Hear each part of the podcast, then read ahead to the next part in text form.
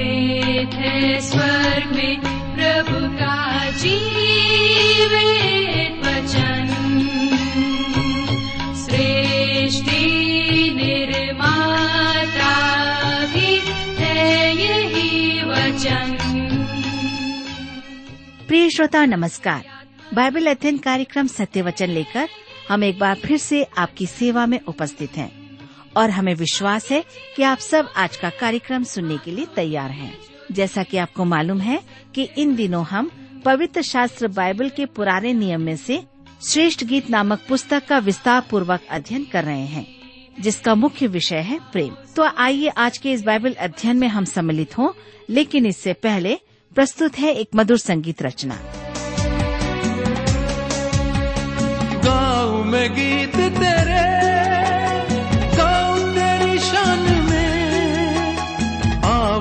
गूंजे मेरी धरती और आसमान में,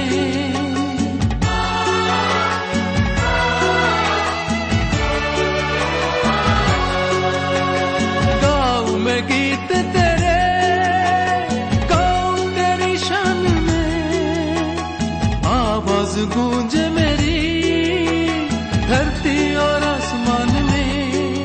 तेरे दम से है ये दुनिया और कुछ भी जानू ना, तेरे दम से है ये दुनिया और कुछ भी जानू ना। सारे जग में तेरी प्रशंसा, यीशु ही जीवन, यीशु ही आशा। सारे जग में तेरी प्रशंसा, यीशु ही जीवन, यीशु ही आशा। तू ही सहारा, तू ही भरोसा, संगीत तू ही, तू ही है भाषा। तू ही सहारा, तू ही भरोसा, संगीत तू ही, तू ही है भाषा। सारे जग में तेरी प्रशंसा, यीशु ही जीवन, यीशु ही आशा। सारे जग में तेरी प्रशंसा, यीशु ही जीवन, यीशु ही आशा।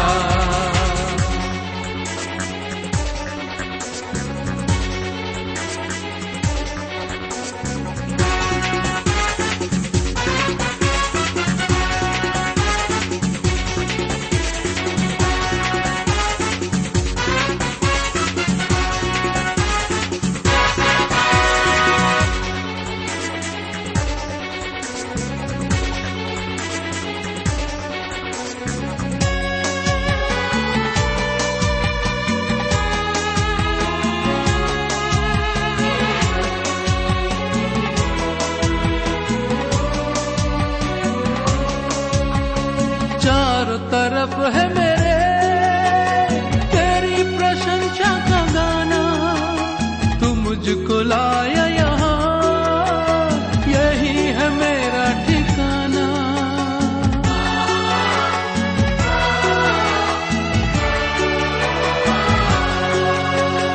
चारों तरफ है मेरे तेरी प्रशंसा का गाना, तू मुझको लाया यहाँ, यही है मेरा ठिकाना।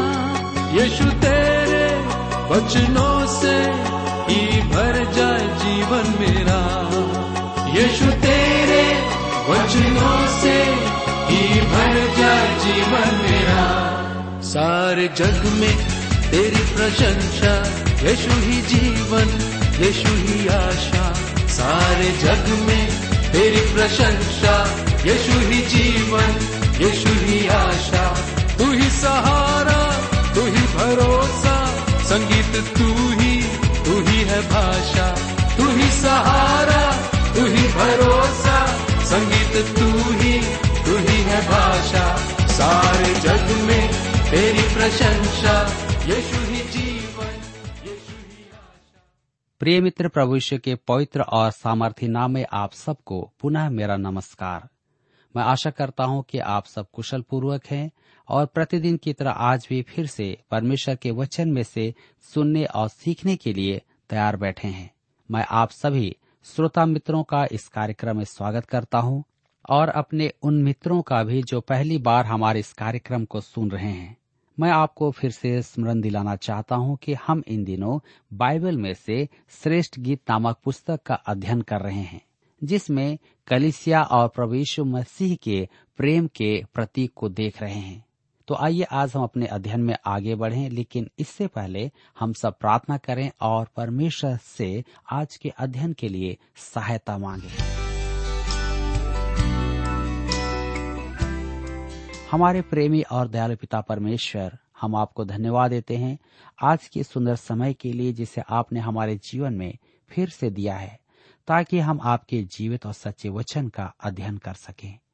आज जब हम आपके वचन में से सीखते हैं, मनन चिंतन करते हैं, विचार विमर्श करते हैं, हमारी प्रार्थना है कि अपने जीवित वचन के द्वारा हम में से प्रत्येक के जीवन से आप बातचीत करें। हमारी आत्मिक आंखों को, हमारे कानों को, हमारे हृदय और विचारों को, हमारे एकाग्रतापन को खोल दें, ताकि जब हम आपके वचन को सुनते हैं तो आपका वचन हमारे हृदयों से बोले और बातचीत करने पाए। हमारे प्रत्येक श्रोता भाई बहनों को आपके हाथ में सौंप देते हैं, जो किसी रूप में बीमार और निराश हैं, चिंतित और परेशान हैं। हमारी विनती है कि आप उनके साथ भी होइए, उन्हें भी अपनी शांति प्रदान कीजिए। धन्यवाद देते हैं हमारी प्रार्थना सुनने के लिए। विनती अपने उद्धारकर्ता प्रभु यीशु के नाम से मांगते हैं, आमीन। आइए अब हम अपने अध्ययन में आगे बढ़ेंगे और देखेंगे भोज का घर। श्रेष्ठ गीत की पुस्तक दो अध्याय उसके चार पद में लिखा है, वह मुझे भोज के घर में ले आया और उसका जो झंडा मेरे ऊपर फहराता था वह प्रेम था। ध्यान दीजिए, शुनेम वासी इस लड़की का दिल उस चरवाहे पर आ गया था। वह उसे लेने आया तो वह वास्तव में सुलेमान राजा था। वह उसे अपने यरूशलेम स्थित महल में ले जाता है। अब वह उसे भोज के घर में ले आता है। यह कलीसिया का अति सुंदर चित्रण है, जो एक दिन मसीह की दुल्हन होगी। इसमें प्रभु यीशु और प्रत्येक विश्वासी के व्यक्तिगत संबंध का भी चित्रण है। वह मुझे भोज के घर में ले आया, यह मेमने के भावी विवाह भोज का प्रतीक है। हम विश्वासी परमेश्वर के अनुग्रह से वहां होंगे और उस समय संपूर्ण संतोष प्राप्त होगा। वह मुझे उद्धार की मेज और सहभागिता की मेज पर ले आया। वह मेरे सामने परमेश्वर के वचन की मेज लगाता है और कहता है कि मैं खाकर तृप्त हो जाऊं। वह मुझे भली वस्तुओं की मेज के निकट लाता है। वह कैसा भला और अनुग्रहकारी है। मेरे मित्रों, हम प्रभु यीशु के जन्म के समय ही देखते हैं कि वह मानव जाति के लिए अवर्णित आनंद लाया था। मंदिर में शमौन और हन्ना उसकी प्रतीक्षा में थे। उन्हें आशा थी कि वे उसे देखेंगे। जिस दिन यूसुफ और मरियम यीशु को मंदिर में लाए थे, उस दिन वह इस वृद्ध दंपत्ति के लिए भोज का घर बन गया था। स्वर्गदूत ने मरियम के पास आकर घोषणा की कि वह उद्धारकर्ता की मां बनेगी। तो उसने इस स्तुति में कहा, लूका रचित सुसमाचार एक अध्याय के तिरपन पद में, उसने भूखों को अच्छी वस्तुओं से तृप्त किया। देखिए, वहां का चित्रण भी ऐसा ही है। वह मुझे भोज के घर में ले आया अति उत्तम चित्रण है। अध्याय एक उसके पद चार में उस लड़की की विनती थी, मुझे खींच ले, हम तेरे पीछे दौड़ेंगे। जब तक परमेश्वर का आत्मा हमें विवेक न दे और हमारी आंखों को न खोल दे कि प्रभु यीशु की महिमा और सौंदर्य को देख पाएं, तब तक हम इस अनुभव के उन्माद को समझ नहीं पाएंगे। ओह मेरे मित्रों, हम कूड़ा खाकर संतुष्ट ना हो, न ही उड़ाव पुत्र की नाई सूअरों का खाना खाएं, जबकि प्रभु यीशु ने हमारे लिए ऐसा महान भोज तैयार किया है। हम आगे बढ़ते हैं और देखेंगे प्रेम का झंडा। वह मुझे भोज के घर में ले आया और उसका जो झंडा मेरे ऊपर फहराता था वह प्रेम था। यह झंडा आज भी हम पर फहराता है। उस युग में झंडे के अनेक अर्थ होते थे। सेनाएं युद्ध में झंडा लेकर चलती थी। और मेरे विचार में जब वह कहती है कि उस पर प्रेम का झंडा फहराता था, तो उसमें झंडे के सब अर्थ आ गए हैं।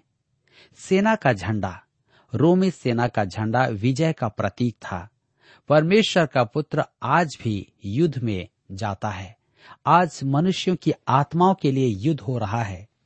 मुझे स्मरण है कि मैं यीशु का कैसा विरोध करता था, उसकी संगति में नहीं चलता था। मुझे अब भी याद है कि मैं युवाओं की सभा में नहीं जाने के लिए कई बार बहाने बनाया करता था। मैं कहता था कि वे कन्या राशि हैं और उस भीड़ का भाग मैं नहीं बनना चाहता। मैं उनमें रुचि नहीं रखता था, परंतु उसने मार्ग खोल दिया और एक दिन मैं वहां था, और इससे पहले कि कुछ समझ पाता मैंने उसको ग्रहण करने का निर्णय ले लिया। मेरे ऊपर उसका विजय का झंडा फहरने लगा था। झंडा सुरक्षा का चिन्ह भी है। यीशु जब इस दुनिया में आया तो स्वर्गीय पिता ने गवाही दी। मत्ती रचित सुसमाचार तीन अध्याय के सत्रह पद में, यह मेरा प्रिय पुत्र है जिससे मैं अति प्रसन्न हूँ। और जब तक उसका समय नहीं आया उसके बैरी उस पर हाथ नहीं डाल पाए। वह सुरक्षित किया गया था। समय आने पर उन्होंने उसे पकड़कर क्रूस पर चढ़ा दिया। हम कभी समझ नहीं पाएंगे कि वह कैसी भयानक घटना थी। वह क्रूस पर से पुकार उठा। मत्ती रचित सुसमाचार सत्ताईस अध्याय उसके छियालीस पद में, हे मेरे परमेश्वर, हे मेरे परमेश्वर, तूने मुझे क्यों छोड़ दिया। उसके बैरी सोचते थे कि परमेश्वर ने उसे छोड़ दिया है, अतः वे जैसा चाहें उसके साथ वैसा ही व्यवहार करें। उन्होंने उसका ठट्ठा करके कहा। मत्ती रचित सुसमाचार सत्ताईस अध्याय के तैंतालीस पद में, उसने परमेश्वर पर भरोसा रखा है, यदि वह इसको चाहता है तो अब इसे छुड़ा ले, क्योंकि इसने कहा था मैं परमेश्वर का पुत्र हूँ। परंतु परमेश्वर तो अब भी अपने पुत्र से प्रसन्न था और उसने उसे मुर्दों में से जिलाया, और अब उद्धार और सुरक्षा का उसका झंडा उसके सब अनुयायियों पर है। फिलिपियों की पत्री चार अध्याय के सात पद में लिखा है, परमेश्वर की शांति जो सारी समझ से परे है तुम्हारे हृदय और तुम्हारे विचारों को मसीह यीशु में सुरक्षित रखेगी। वह आपकी रक्षा करेगा। झंडा नाम लिखाई का प्रतीक भी होता है। सैनिक उसके अधीन अपना नाम लिखाते हैं, परंतु प्रभु की सेना स्वेच्छा से समर्पण करने वालों की है। रोमियो की पत्री बारह अध्याय उसके एक पद में लिखा है, इसलिए हे भाइयों, मैं तुमसे परमेश्वर की दया स्मरण दिलाकर विनती करता हूँ कि अपने शरीरों को जीवित और पवित्र और परमेश्वर को भावता हुआ बलिदान करके चढ़ाओ।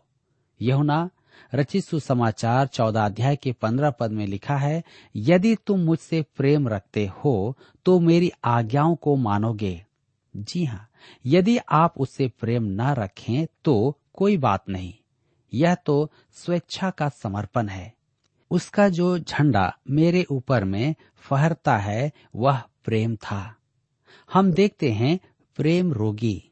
श्रेष्ठगीत दो अध्याय के पांच पद में हम पढ़ते हैं, मुझे किशमिश खिलाकर संभालो, सेब खिलाकर बल दो, क्योंकि मैं प्रेम में रोगी हूँ।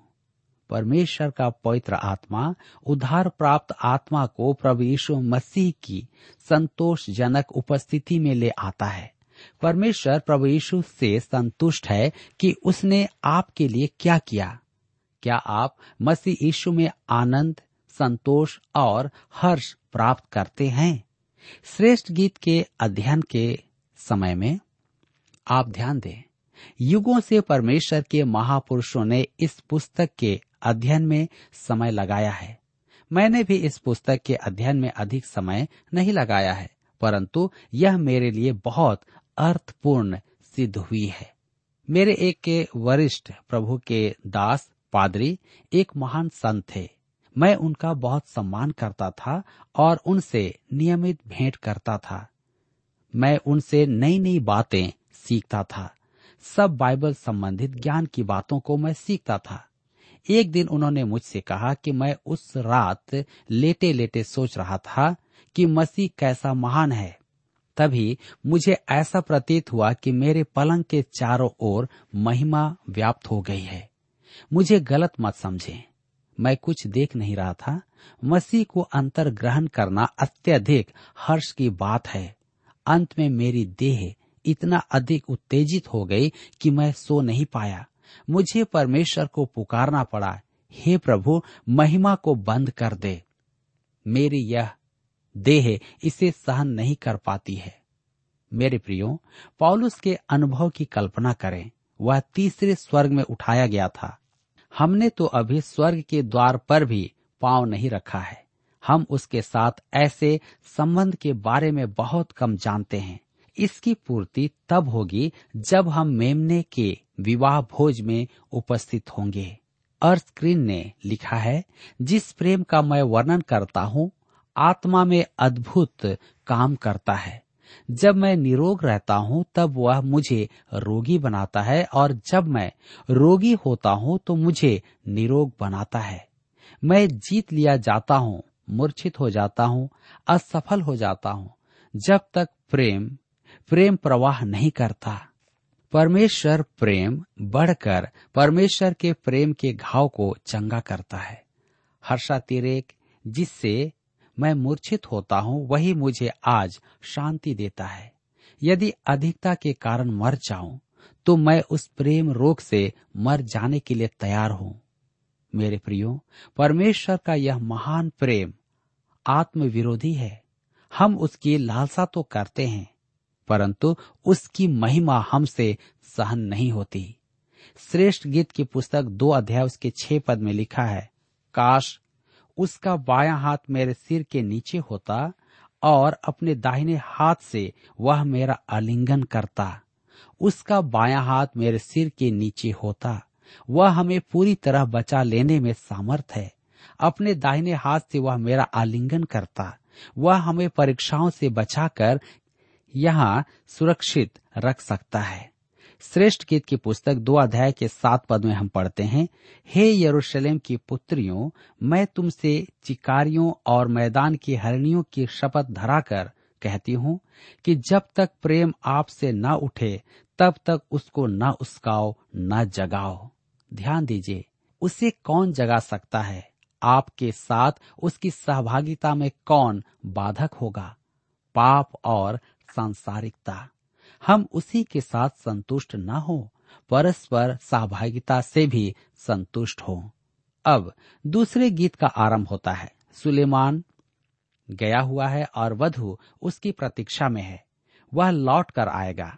यहाँ वधु की उत्तेजना प्रकट की गई है कि जब वह सुलेमान के लौटने की प्रतीक्षा करती है।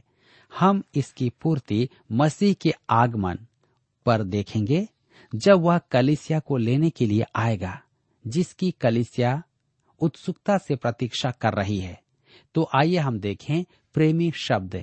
श्रेष्ठ गीत की पुस्तक दो अध्याय के आठ पद में, मेरे प्रेमी का शब्द सुन पड़ता है, देखो वह पहाड़ों पर कूदता और पहाड़ियों को फांदता हुआ आता है। मेरे प्रेमी का शब्द। प्रभु यीशु ने अपने शब्द के बारे में कहा, यूहन्ना रचित सुसमाचार दस अध्याय उसके सत्ताईस और अट्ठाईस पद में, मेरी भेड़ें मेरा शब्द सुनती हैं, मैं उन्हें जानता हूँ और वे मेरे पीछे पीछे चलती है, और मैं उन्हें अनंत जीवन देता हूँ, वे कभी नष्ट न होंगी और कोई उन्हें मेरे हाथ से छीन न लेगा। मेरे प्रेमी का शब्द सुन पड़ता है, देखो वह आता है। क्या आपने कभी सोचा है कि जब कलीसिया उठाई जाएगी तब परमेश्वर के पुत्र की आवाज सुनाई देगी? कलीसिया उन मनुष्यों का समूह है जिन्होंने उसकी चर्चा सुनी। हमने उसकी मृत्यु, दफन और पुनरुत्थान के बारे में सुना है। हमने उसमें विश्वास किया है, अर्थात प्रभु यीशु में। आज हम उसकी वाणी सुनते हैं, और जब वह हमें लेने के लिए आएगा तब हम उसकी आवाज पहचान लेंगे। यीशु ने कहा कि उसकी भेड़ें उसका शब्द पहचानती हैं। उसकी भेड़ें जानती हैं कि वह कौन है। जब प्रभु यीशु इस संसार से अपनी कलीसिया को उठाने के लिए आएगा तब पहला थिस्सलुनीकियों की पत्री चार अध्याय उसके सोलह पद में हम पढ़ते हैं, प्रभु आप ही स्वर्ग से उतरेगा। उस समय ललकार और प्रधान दूत का शब्द सुनाई देगा और परमेश्वर की तुरही फूंकी जाएगी। शब्द ललकार और तुरही का फूंका जाना सब प्रभु यीशु की आवाज है। मेरी प्रेमी का शब्द सुन पड़ता है, देखो वह आता है। कलीसिया के उठाए जाने का यह कैसा उत्तम चित्रण है। मेरे प्रियो, इसकी तुलना प्रभु के आगमन से करें, जब वह इस पृथ्वी पर राज करने के लिए आएगा। उस समय शब्द सुनाई नहीं देगा, उस समय महिमा का प्रदर्शन होगा। उस समय कान आवाज नहीं सुनेंगे, आंखें महिमा देखेंगी। मत्ती रचित सुसमाचार चौबीस अध्याय के तीस पद में लिखा है, तब मनुष्य के पुत्र का चिन्ह आकाश में दिखाई देगा, तब पृथ्वी के सब कुलों के लोग छाती पीटेंगे और मनुष्य के पुत्र को बड़ी सामर्थ्य और ऐश्वर्य के साथ आकाश के बादलों पर आते देखेंगे। परंतु जब वह कलीसिया को लेने के लिए आएगा, तब मेरे प्रेमी की आवाज सुनाई देगी। वह पहाड़ों पर कूदता और पहाड़ियों को फांदता हुआ आता है। यह निश्चय ही काव्य रूप है, यह एक कविता है और परमेश्वर इसके द्वारा हमसे कुछ कहना चाहता है। यीशु के पांव के बारे में भी बहुत कुछ कहा गया है। सच तो यह है कि मैंने कुछ वर्ष पूर्व प्रभु यीशु मसीह की देह के अंगों पर उपदेशों की श्रृंखला तैयार करने की कोशिश की थी। मैंने प्रभु यीशु की आंसुओं से भरी आंखों के बारे में चर्चा की है। मैंने प्रभु यीशु के होठों की चर्चा की थी, उसके हाथों की चर्चा की थी, उसके पांवों की भी चर्चा की थी। भजन संहिता अठारह उसके तैंतीस पद में लिखा है, वही मेरे पैरों को हरिणियों के पैरों के समान बनाता है और मुझे मेरे ऊंचे स्थानों पर खड़ा करता है। ऐजेलेत शहर का अर्थ है सुबह की हरणी। यही भजन संहिता बाईस का शीर्षक है। इसमें प्रभु यीशु मसीह के दुखों का वर्णन है, क्रूस पर उसके कष्ट और मृत्यु। पूरी रात जंगली कुत्ते हरणी की घात में थे और उसे नोच रहे थे। वे उसे जान से मार डालना चाहते थे। भजन संहिता बाईस उसके सोलह में हम पढ़ते हैं, क्योंकि कुत्तों ने मुझे घेर लिया है, कुकर्मियों की मंडली मेरे चारों ओर मुझे घेरे हुए है, वे मेरे हाथ और पैर छेदते हैं। जब सूर्य उगता है तब हम क्या देखते हैं? वह सुबह का हरिण है जो पहाड़ की चोटियों पर खड़ा है। वह मृत्यु से बचाया गया है, वह लौट रहा है। मेरे मित्रों, वह पहाड़ों पर फांदता हुआ आता है, पहाड़ों पर कूदता हुआ आता है। मैं प्रभु यीशु के पृथ्वी पर फिर आने का इससे अधिक महान और काव्य रूप नहीं देख पाता हूँ। मुझे अर्शक्रीन की अभिव्यक्ति अच्छी लगती है, जब अनेक बाधाएं आई, मेरे उद्धारकर्ता ने स्वेच्छा से अपने मार्ग की प्रत्येक बाधा को सफलता का कदम बनाया। उसने बाधाओं को सफलता का कदम बनाया। उसने हमारे लिए मार्ग बनाया, वही हमारा मार्ग भी है। हमारे पास उसके फिर से आने का यह चित्रण है। यह पहाड़ों पर कूदता हुआ हरिण है। अब वह निकट आ रहा है। मेरे प्रिय की वाणी सुनाई देती है, चट्टानों और ऊंचे स्थानों पर, दोष के पहाड़ों, दुख के सागर पर वह कूदता है और मेरी सहायता को आता है, हमारी दीवार के पीछे। श्रेष्ठ गीत दो अध्याय उसके नौ पद में लिखा है, मेरा प्रेमी चिकारे या जवान हरिण के समान है, देखो वह हमारी दीवार के पीछे खड़ा है और खिड़कियों की ओर ताक रहा है और झंझरी में से देख रहा है। आज वह दीवार के पीछे खड़ा है, वह परमेश्वर के दाहिने हाथ उपस्थित है।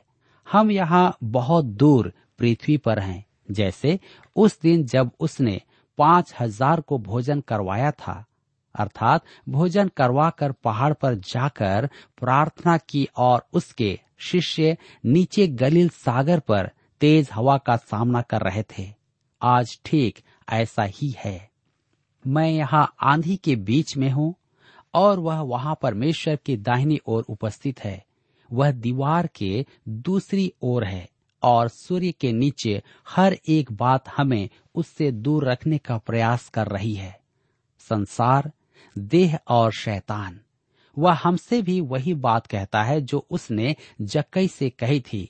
लूका रचित सुसमाचार उन्नीस अध्याय के पांच पद में, हे जक्कई, झट उतर आ, क्योंकि मुझे आज तेरे घर में रहना अवश्य है। वह तो आज भी कहता है, द्वार खोलो, मैं तुम्हारे साथ भोजन करूंगा। वह उस चुंगी लेने वाले के घर गया और उसके साथ भोजन किया। यदि आप उसे बुलाएंगे तो वह अवश्य ही आएगा। उसी के बारे में तो यूहन्ना बपतिस्मा देने वाले ने कहा था, यूहन्ना रचित सुसमाचार एक अध्याय उसके छब्बीस पद में, तुम्हारे बीच में एक व्यक्ति खड़ा है जिसे तुम नहीं जानते। आज संसार उसे नहीं जानता है।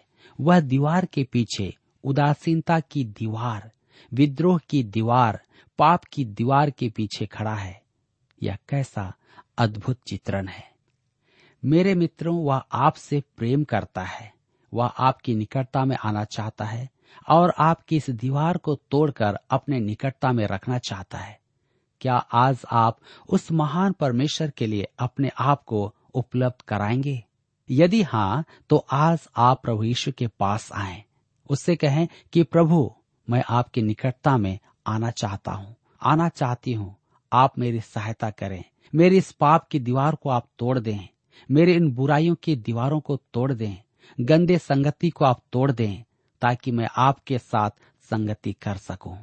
मेरे प्रियो, आज परमेश्वर आपके जीवन में संगति देखना चाहता है, आपके साथ संगति करना चाहता है, ताकि आप उसमें आनंदित रहें। यहाँ पर आज हमारे अध्ययन का समय समाप्त होता है और मैं आशा करता हूँ कि इस अध्ययन के द्वारा आपने अपने जीवन में अवश्य ही परमेश्वर के पुत्र प्रभु यीशु के महान प्रेम को अनुभव किया है। प्रभु इस वचन के द्वारा आप सबको आशीष दे।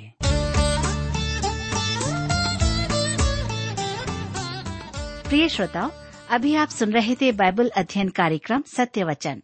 हम आशा करते हैं कि आज के इस कार्यक्रम से आपको आत्मिक लाभ मिला होगा। यदि आप परमेश्वर के बारे में और अधिक जानना चाहते हैं तो हमारे पास नया नियम एवं पवित्र शास्त्र बाइबल उपलब्ध है।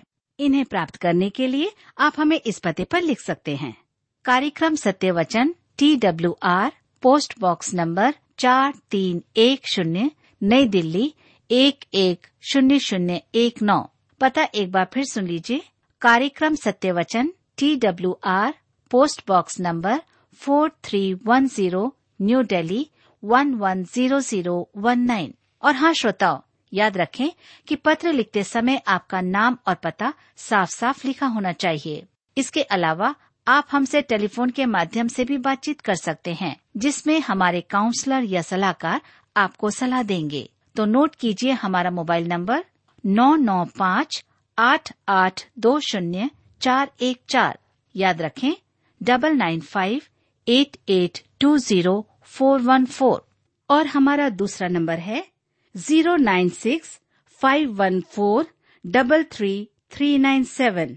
याद रहे शून्य नौ छः पाँच एक चार तीन तीन तीन नौ सात। इसके अलावा आप हमसे ईमेल के द्वारा भी संपर्क कर सकते हैं। हमारा ईमेल आईडी है Hindi T T B at T W R dot I N, Hindi T T B at T W R dot I N. श्रोताओ, इस कार्यक्रम को आप हमारे वेबसाइट रेडियो आठ आठ दो डॉट कॉम पर भी सुन सकते हैं। इस वेबसाइट रेडियो आठ आठ दो डॉट कॉम के बारे में अपने मित्रों को भी सूचित कर दें। और अब इसी के साथ हमारे कार्यक्रम का समय यहीं पर समाप्त होता है। अगले कार्यक्रम में आपसे फिर मुलाकात होगी। तब तक के लिए हमें आज्ञा दीजिए। नमस्कार।